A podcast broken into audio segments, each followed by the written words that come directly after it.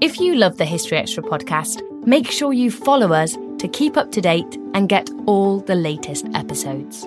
Thanks for your support, and I do hope you enjoy this episode. This episode is brought to you by Indeed. We're driven by the search for better, but when it comes to hiring, the best way to search for a candidate isn't to search at all. Don't search, match with Indeed.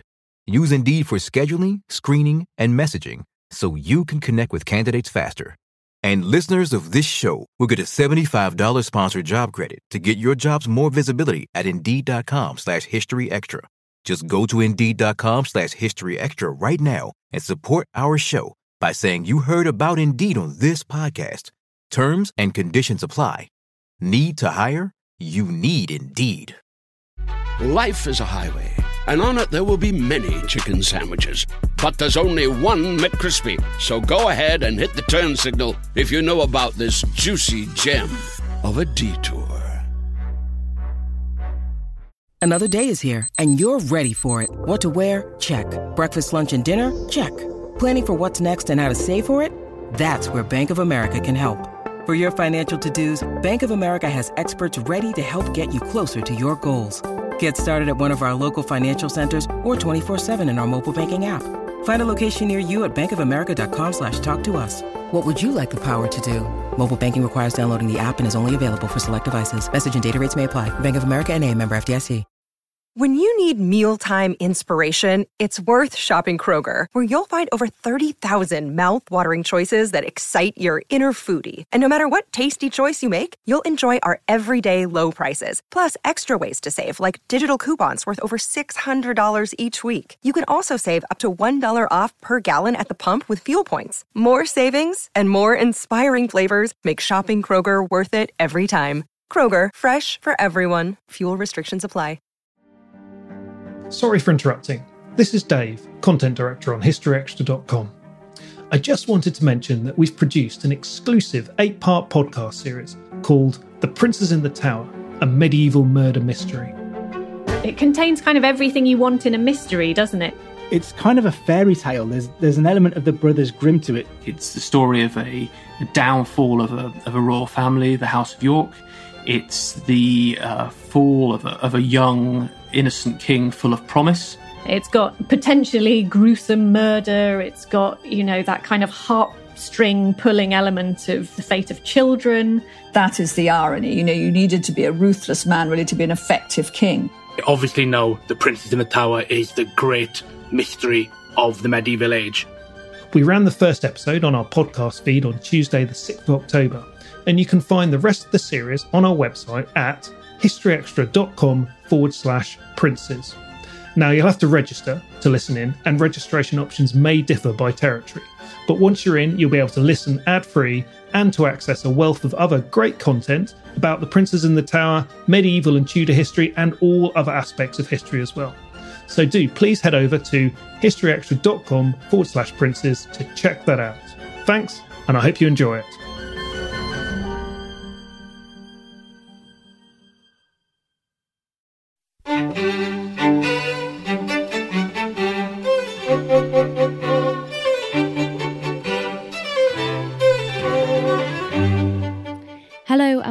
The History Extra podcast from BBC History Magazine, Britain's best selling history magazine.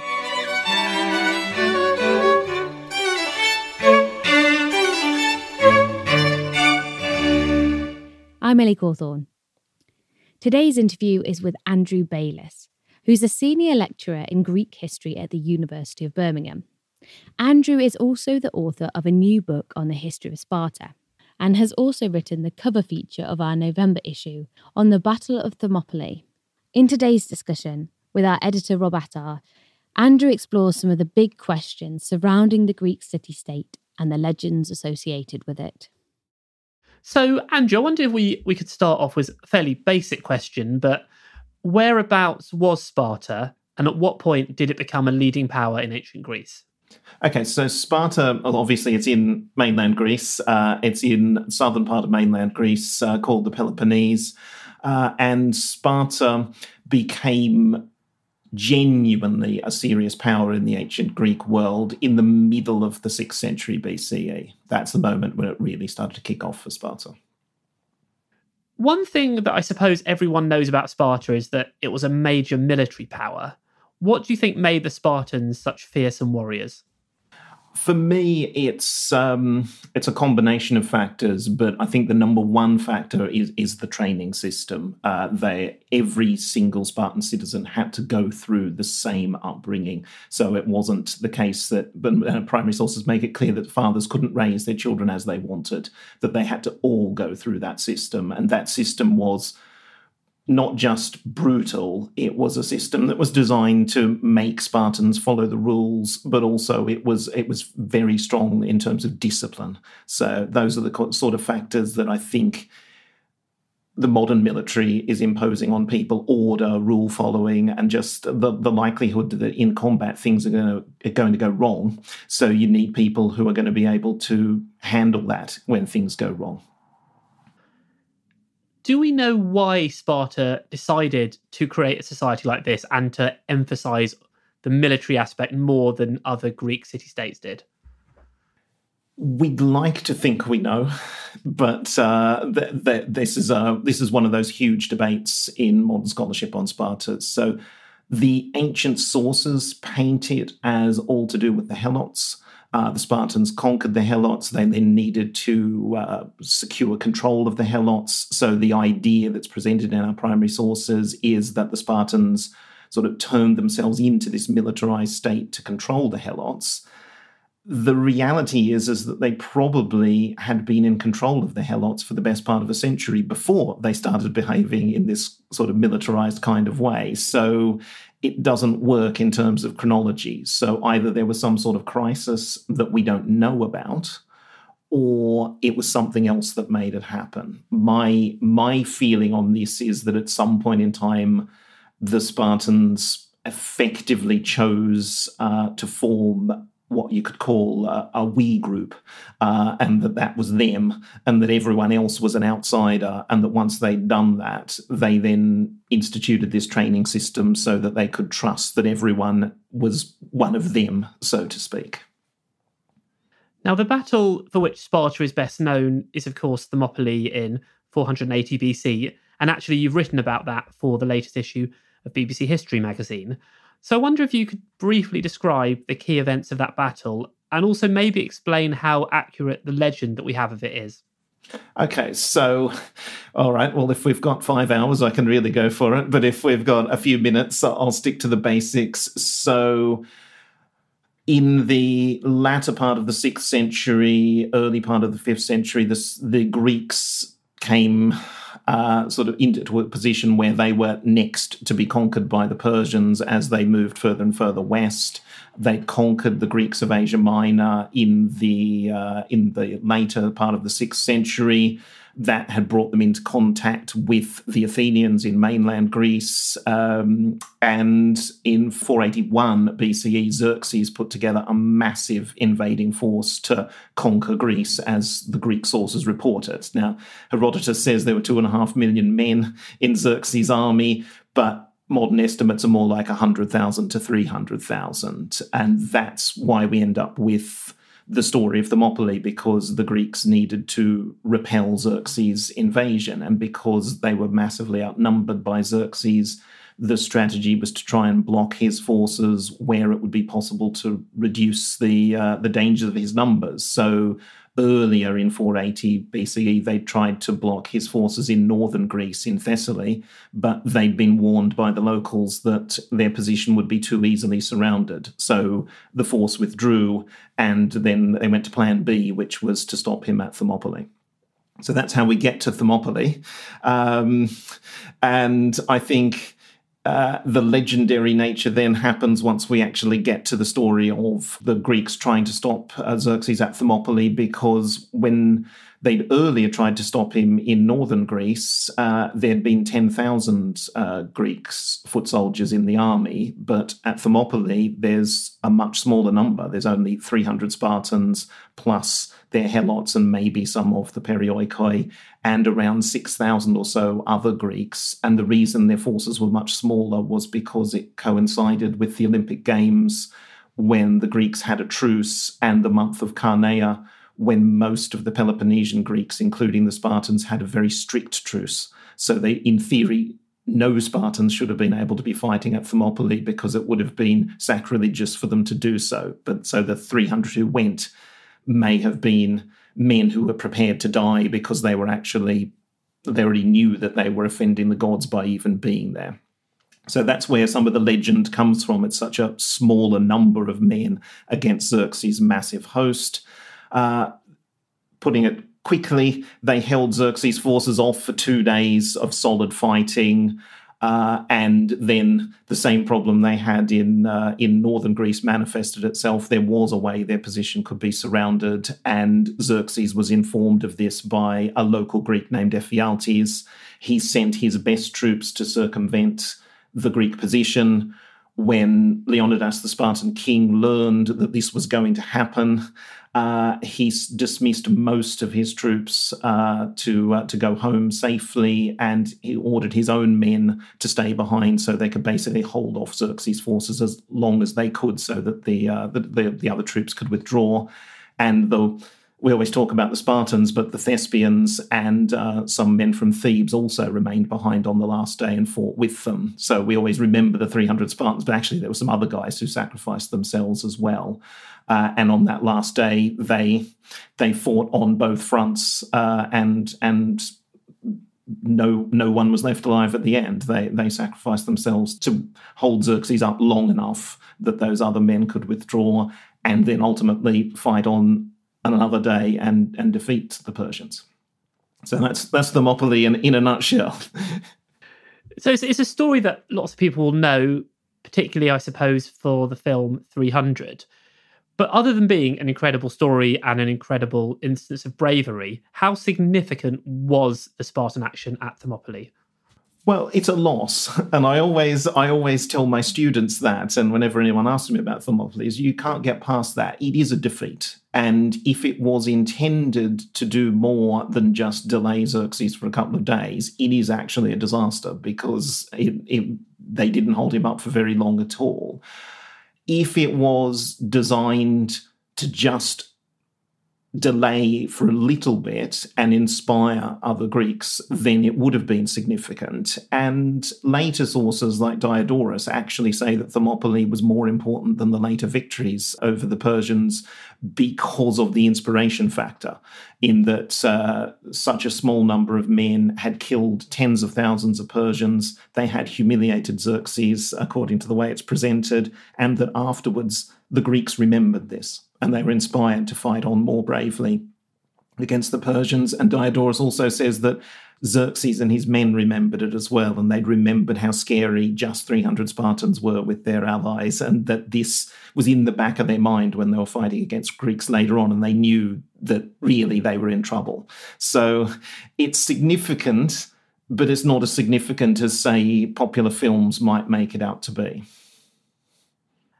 And do we know much more about Leonidas beyond the legend of 300 and beyond the battle? Well, Herodotus provides a fair bit of detail about his family, but the reality is he'd only recently become Spartan king. His he was the um, he was the third son, so there was no there was no great likelihood that he would become king. His his oldest brother had ruled for a long time. There was another brother between them, but he'd essentially got the hump when he didn't get to be king of Sparta, so he asked to be able to form a colony somewhere else and left Sparta altogether. And when Cleomenes died and Dorieus was no longer available, Leonidas became king. So there's not an elaborate backstory to his life because he was an unexpected ruler. We know more about his uh, wife, who was also his niece, uh, Gorgo, uh, because uh, there's lots of stories about Gorgo and her relationship with her father Cleomenes, because Cleomenes conducted affairs of state, according to Herodotus, with an eight or nine year old Gorgo in the room with him. Uh, and so there's a wonderful moment where she um, she tells uh, her father what to do when a, a foreigner's trying to bribe him. And eventually she shouts out, Daddy, you should get rid of the foreigner. He's going to corrupt you. And, and her father, the king, says, You're right, and stands up and walks out of the room. So there's lots of stories about Gorgo, and it has been suggested that Gorgo might have been one of Herodotus's sources that he might have actually met Gorgo when he went to Sparta. So some of the Leonidas information might be coming from Gorgo, but no, we don't know a huge amount about him. It would be good to know more.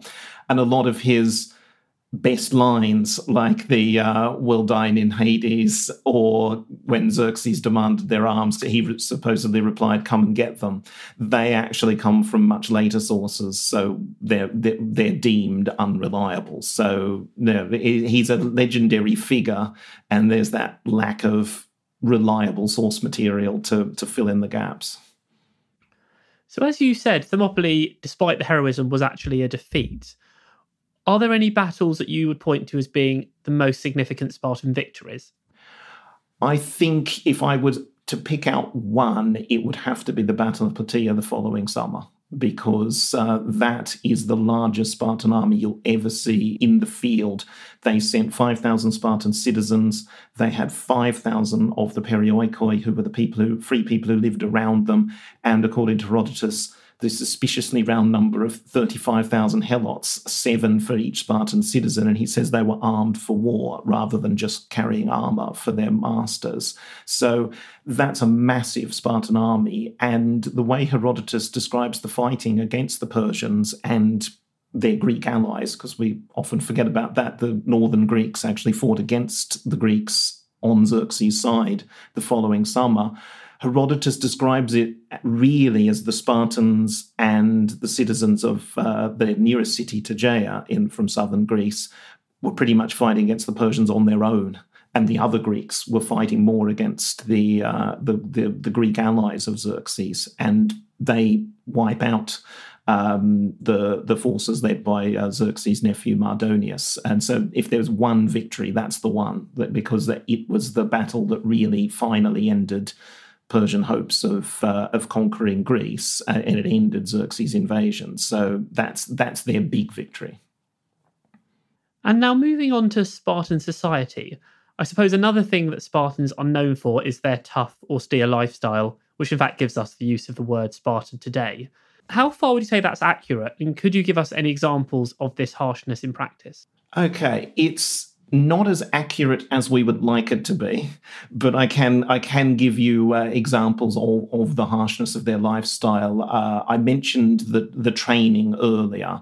Uh, that is described by Plato as uh, a systematic training in the endurance of pain, uh, and so uh, so Spartan boys were beaten a lot, and and I don't mean they were beaten with a cane uh, or the back of a hand. They were they were flogged with whips for when when they did the wrong thing. So uh, and this is a, a very long running training system starts when they're seven and goes through into early adulthood. So they would have been beaten a lot. Uh, the austerity of their lifestyle is obvious in the fact that they don't circulate gold and silver coinage. And they're not meant to be spending money on on lavish goods. Uh, although there is a there is a caveat to that is that there seems to have been a very um, a complicated game being played in Sparta, there was the appearance of austerity and what actually happened behind closed doors, because our sources make it clear that actually what happened behind the behind a Spartan's door was his own business.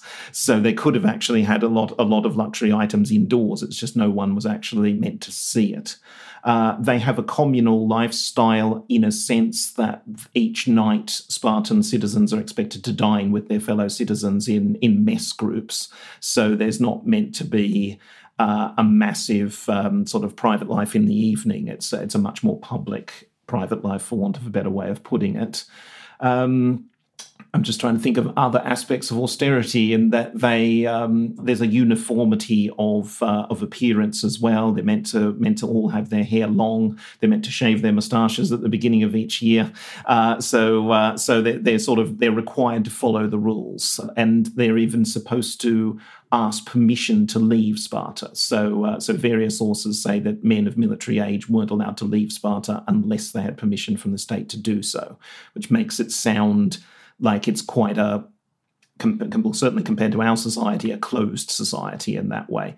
But it's not necessarily as closed or as austere as the primary sources paint it. And there is lots of obvious um, evidence of wealth and luxury that's I would I hesitate even to say hidden. It's it's there, but it's not talked about. So uh, so Spartans were big on horse breeding, and that's an obvious way in which richer Spartans could really uh, spend money uh, because breeding horses is, is is never been a cheap thing. Uh, so and certainly breeding race horses has never been a cheap thing. And Spartans, some Spartans are very very uh, prominent in the record for that. There's a, there's a strong tradition of Spartans winning the four horse chariot race at the Olympic Games, which is the big event, and you need to be very, very wealthy indeed to produce a team of four quality horses that are going to beat four horses from anywhere else in the Greek speaking world. So so there's luxury in Sparta. It's just not luxury in the way that other Greeks were doing things uniformly, for want of a better way of putting it. And a lot of what we've talked about so far relates to Spartan men, but what do we know about Spartan women and their place in a very militarized society? We know a lot about Spartan women, which is one of the reasons why Sparta is is such a fascinating topic for me as a researcher, but also for me as a teacher. And that I every year I have students who want to know more about Spartan women, and I almost every year have a, an undergraduate dissertation student who wants to do something on Spartan women because we have so much more source material, relatively speaking. Uh, we have uh, preserved 39 or 40 sayings by Spartan women, and there's there's nothing comparable to that, say, from Athenian women, and most of our primary sources actually come from from Athens. It's because Spartan women were wordy, uh, and most of their sayings were, when you think about their place in Spartan society, most of their sayings that have been preserved for us are telling men what to do, uh, telling their sons what to do, telling their brothers what to do, uh, telling their husbands what to do, uh, reinforcing Spartan values. Uh, and they were also visible as well. So uh, I said, I've already mentioned about the sort of the training of boys. Spartan girls were trained as well. They uh, they were required to do athletics. Um, and our primary sources indicate that that was so that they would be big and strong and would therefore grow up to be healthier and therefore able to produce uh, healthier, stronger sons, was the, th- the thought process there. And when they were doing exercises, they were visible in a way that uh, wasn't just that they were outside, they were actually scantily clad. So uh, the stereotype of other Greek women is that at the time was that they were they were veiled when they were outside, whereas Spartan girls had short dresses and were known by the Athenians as thigh flashers. Uh, and there's a really strong emphasis on the fact that they had long flowing hair when they were young and outside, and it's sort of seemed to be a, a really obvious uh, opposite to uh, to places like Athens, where where women were very very carefully covered and were not expected to be seen outside, and certainly weren't expected to be heard. Which is one of the reasons why the story of Gorgo telling her father off when she was eight or nine years old is so striking, because there would be no comparable stories of of an Athenian official uh, being told what to do by his daughter. That just would have been unthinkable. Still to come on the History Extra podcast. Uh, I always have to warn my students eventually that I don't admire the Spartans beyond a certain level because their society is a horrible one. Yes, they fight on the right side of Thermopylae, but too often they were prepared to trample on the rights of everyone else to get what they wanted. This episode is brought to you by Indeed. We're driven by the search for better, but when it comes to hiring, the best way to search for a candidate isn't to search at all. Don't search, match with Indeed. Use Indeed for scheduling, screening, and messaging so you can connect with candidates faster. And listeners of this show will get a $75 sponsored job credit to get your jobs more visibility at Indeed.com slash History Extra. Just go to Indeed.com slash History Extra right now and support our show by saying you heard about Indeed on this podcast. Terms and conditions apply. Need to hire? You need Indeed. We don't always realize just how much our negative thoughts and experiences stick with us and weigh us down. You may find your brain constantly running through a highlight reel of bad moments. That comment your friend made last week that hurt your feelings. That frustrating thing your mum does. Or that silly thing you said in a meeting. Maybe it's time to get it all off your chest. Whether it's a tiny annoyance or something much bigger, talking about it can give you some relief and lead you to a potential solution. That's where therapy comes in. It's a safe space to share whatever's weighing you down and learn to process it so your internal highlight reel can focus on the good stuff. And BetterHelp offers affordable online therapy on a schedule that works for you. Connect with a licensed therapist by text, phone, or video call. Start the process in minutes and switch therapists anytime. Let it out with BetterHelp.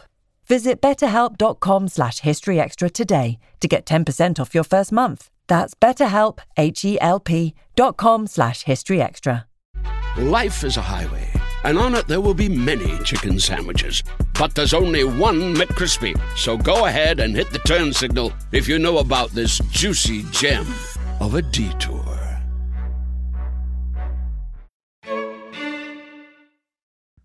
So, one of the most uncomfortable aspects of Spartan society that I suppose we should discuss is the practice of pederasty, relationships between Spartan men and young boys. What was the importance of this practice to the Spartans, and were there any concerns at the time about it? Yeah, pederasty is a common practice in the ancient Greek world. And it was clearly a practice, while being common, that had controversy about it. So uh, it's um, it's something that's debated and discussed in primary sources about Sparta, but also about other parts of the Greek world. So um, it's if you think about what's going on there, uh, the primary sources report this relationship between uh, uh, an adolescent boy and an older man as a form of education. That's what Xenophon, who wrote a Constitution of the Spartans, says straight up. He talks about it in the context, he uses the word education. But he's a bit vague about what actually happens in that education process. And that tells you already there's something that people are uncomfortable about here. Uh, it clearly had a mentoring process. Uh, one of our later sources, Plutarch, says that when a boy was fighting and cried out in an undignified fashion, the Spartan officials punished his older mentor because he hadn't followed the rules properly. So clearly it was about teaching them how to do things, but there was obviously a sense of some sort of sexual um, activity going on in Sparta and elsewhere in the ancient Greek world uh, because Xenophon goes out of his way to tell you that it wasn't sexual in Sparta. And he says that it, it, it definitely wasn't sexual. And he stresses it so much that you start to doubt that he might be telling you the truth there. And the obvious counter argument is Plato when discussing his ideal society, says when it comes to sex, Sparta is not our role model. Uh, and it's so obvious that Plato, who was very uncomfortable with the idea of, uh, of what we would see as pedophilia, was uh, was not the right thing to do.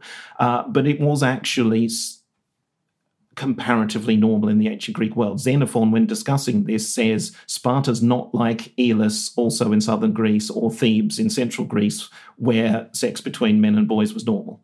Uh, so uh, there was clearly some parts of Greece where it was more acceptable than in others, and that's why Xenophon's trying to stress that it wasn't sexual there. And actually, in general, how typical or atypical was Sparta of the Greek societies of the time? So, uh, if you read a book published in the 1980s or earlier, it would say totally different. Uh, and in the last 30 years, uh, modern scholarship is, is, is diminishing the gap between Sparta and the rest of the Greek world quite significantly. So many aspects of Spartan society can look very odd when you start off looking at them, but the more uh, sort of dig into there, the deeper you get into the primary sources, and the more carefully you ask the questions, the more you can see Sparta is not as abnormal as it's often presented.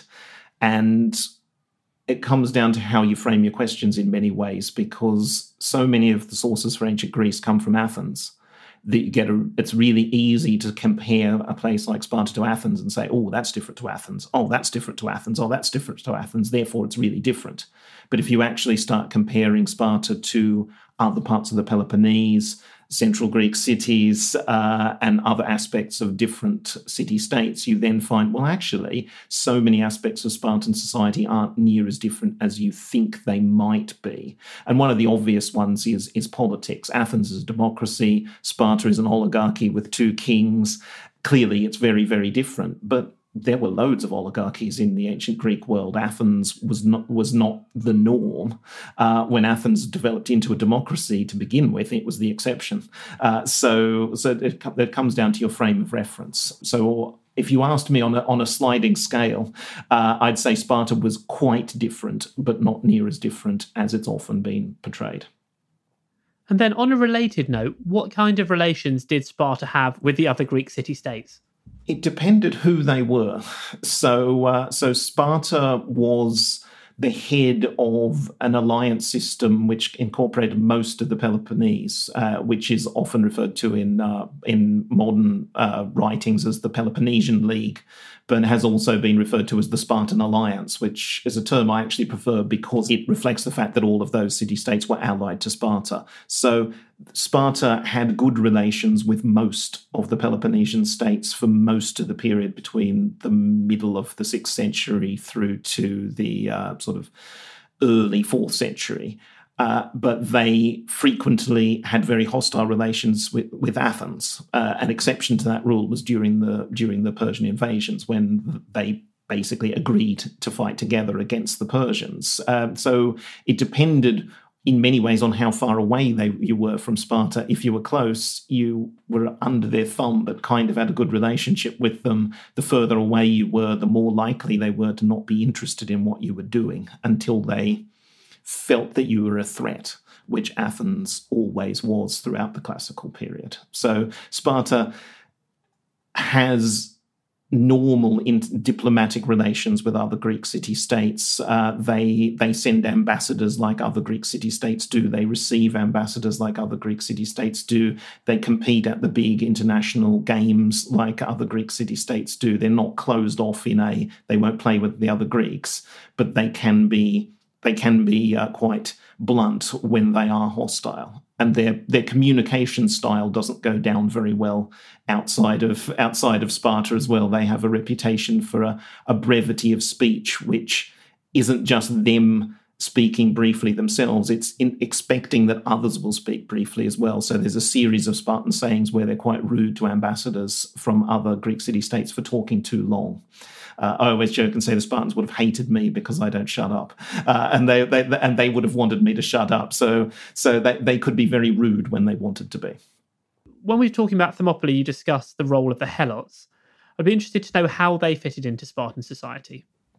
Okay, so helots are absolutely fundamental to Spartan society. Uh, put it, putting it bluntly, the Spartan lifestyle could not happen without the helots because Spartans couldn't devote themselves to uh, physical exercise. They couldn't have a culture where they weren't expected to have a job if they didn't have the slaves to do the work for them. So uh, they they are the fundamental basis of Spartan society. They've been referred to by uh, one modern scholar as the alimentary canal of Spartan society.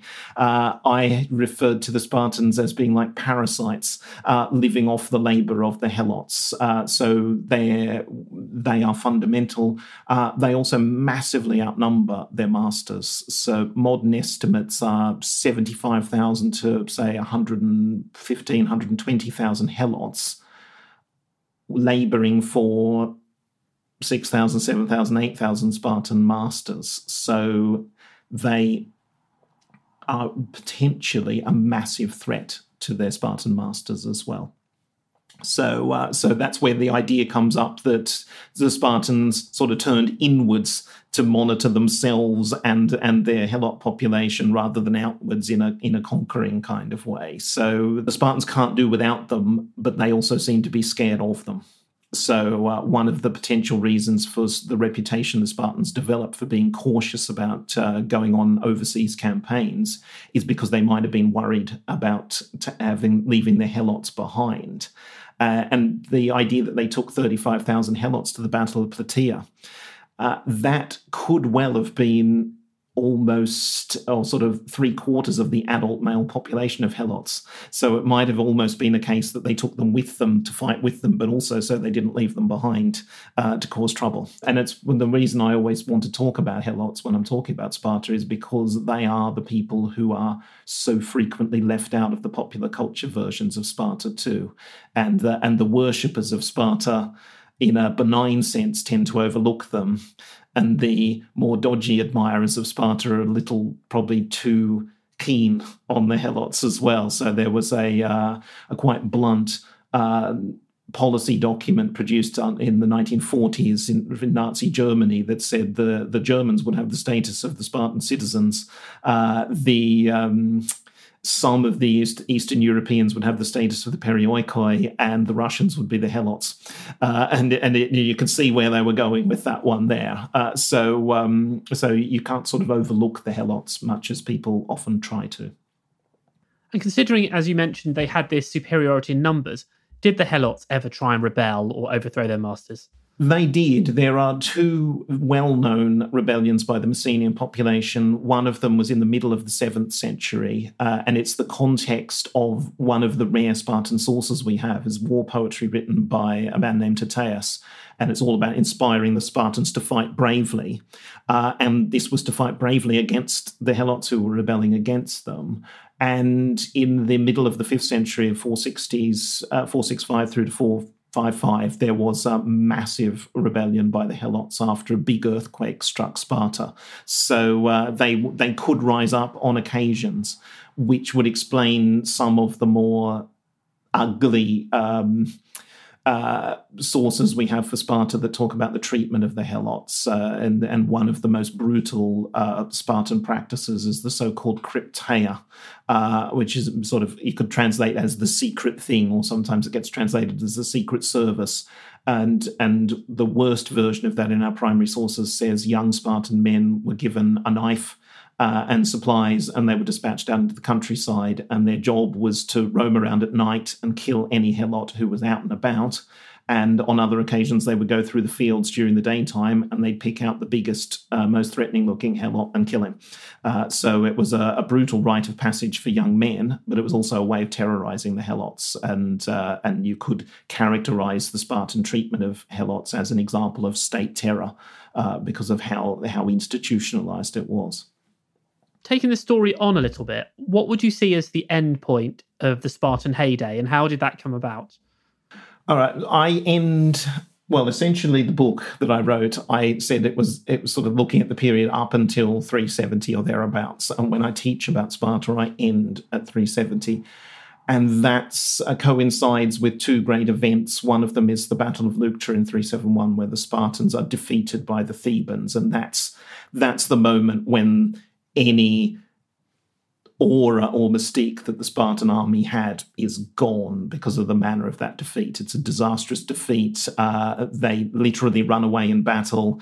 Uh, the next day, the Spartan king Agesilaus has to suspend the laws about cowards because he would have basically had to make almost the entire Spartan citizen population cowards uh, because they'd run away in battle. And the following summer, the Thebans swept into the Peloponnese and they freed uh, the Messenians from Spartan rule. And that basically it, it, halved the size of the Spartan state and it took away a huge chunk of their slave population and it basically ended Spartan power. Uh, so that's that's the point I choose. How that happened is not just military defeat, it's a steep decline in numbers of Spartan citizens, which commenced in the fifth century and rapidly accelerated up until that point in time. So, at the time of the Battle of Thermopylae, Herodotus says there were 8,000 Spartan citizens. There might have been a bit fewer than that. But by the time you get to the Battle of Leuctra, there's only 1,500. Uh, so, so that loss of citizen numbers more than anything else is, is, is responsible for the decline of Sparta. Aristotle says Sparta perished due to, a, due to small numbers of men. Uh, and, and, and it's, it's quite obvious that that is the most significant factor. Why that came about is a more complicated question, but but the sheer number of Spartans just dropped so dramatically that they were not able to to be the military threat they had once been. And then taking the story on to more recent times, I'm quite interested in your thoughts on the legacy of Sparta and how it's been co opted by such a broad range of groups, ranging from sports teams to Nazi Germany. Why does Sparta mean so many different things to so many different people? I think because it's because there's so many levels to the story of the Spartans, and, and, I think in terms of sports teams calling themselves the Spartans and just plain films about the Battle of Thermopylae, it's a fantastic story. 300 men sacrifice themselves for the freedom of others. It's such a a powerful story. Then the society that produced that that has such a strong emphasis on obedience and teamwork and all of that. It works so well for sport uh, that it's, it's it just makes perfect sense to do that. And I think it's a story that also appeals to to young men as well in that way. I mean, I first read about the Spartans when I was 12 years old, and I was just awestruck by these guys, and I didn't see any of the negatives uh, and and and just sort of overlooked that. So I think if you're prepared to overlook the negatives, you've just got this wonderful sort of role model for uh, for for sporting prowess. Uh, when it comes to the dark side of Sparta, I think there's so much going on there that appeals to anyone with an authoritarian view. So, Spartan eugenic practices were something that appealed to Hitler. Uh, and then you combine that with that um, military prowess, then it's working quite quite nicely as as a role model in that way. Uh, for other other societies that have admired Sparta, it's different things. So, for in the Soviet era, Sparta looked like a proto-communist society where they had divided up the land allegedly into equal plots, uh, and everyone was equal. Yet they were all citizens who were prepared to uh, defend Spartan territory, and that was a model that appealed to people within the Soviet Union as well as in a and part of that came also from the identification of the West with the uh, with the Athenians, a an imperialistic maritime power. You can see where where where scholars in America and in Britain could identify with Athens as a democratic state with a massive fleet, uh, whereas Sparta was this sort of backward seeming land based economy, which could easily be uh, be identified with the Soviet uh, Union as well. So, so it, it, depends on the perspective that people are coming from. Uh, I always have to warn my students eventually that I don't admire the Spartans beyond a certain level because their society is a horrible one. Uh, and yes, they fight on the right side of Thermopylae, but too often they were prepared to trample on the rights of everyone else to get what they wanted. So it's not a, I don't have a boy crush on the Spartans by any means. Uh, they're a fascinating society, but they're a they're an ugly society once you start to dig in into the into what's really going on there. And if one was to visit ancient Greece now and looking for traces of Spartan society, how much is there to see? It's uh, it's I, I love the site and the the modern town of Sparti, uh, but it's not the best preserved ancient Greek city by any means, which uh, which is quite. Um, quite interesting when you think about the fact that uh, Thucydides, writing towards the end of the fifth century, said that in future years, if only the foundations of the two cities survived, no one would ever believe that Sparta was as powerful as it was, and everyone would think that Athens was twice as powerful as it was.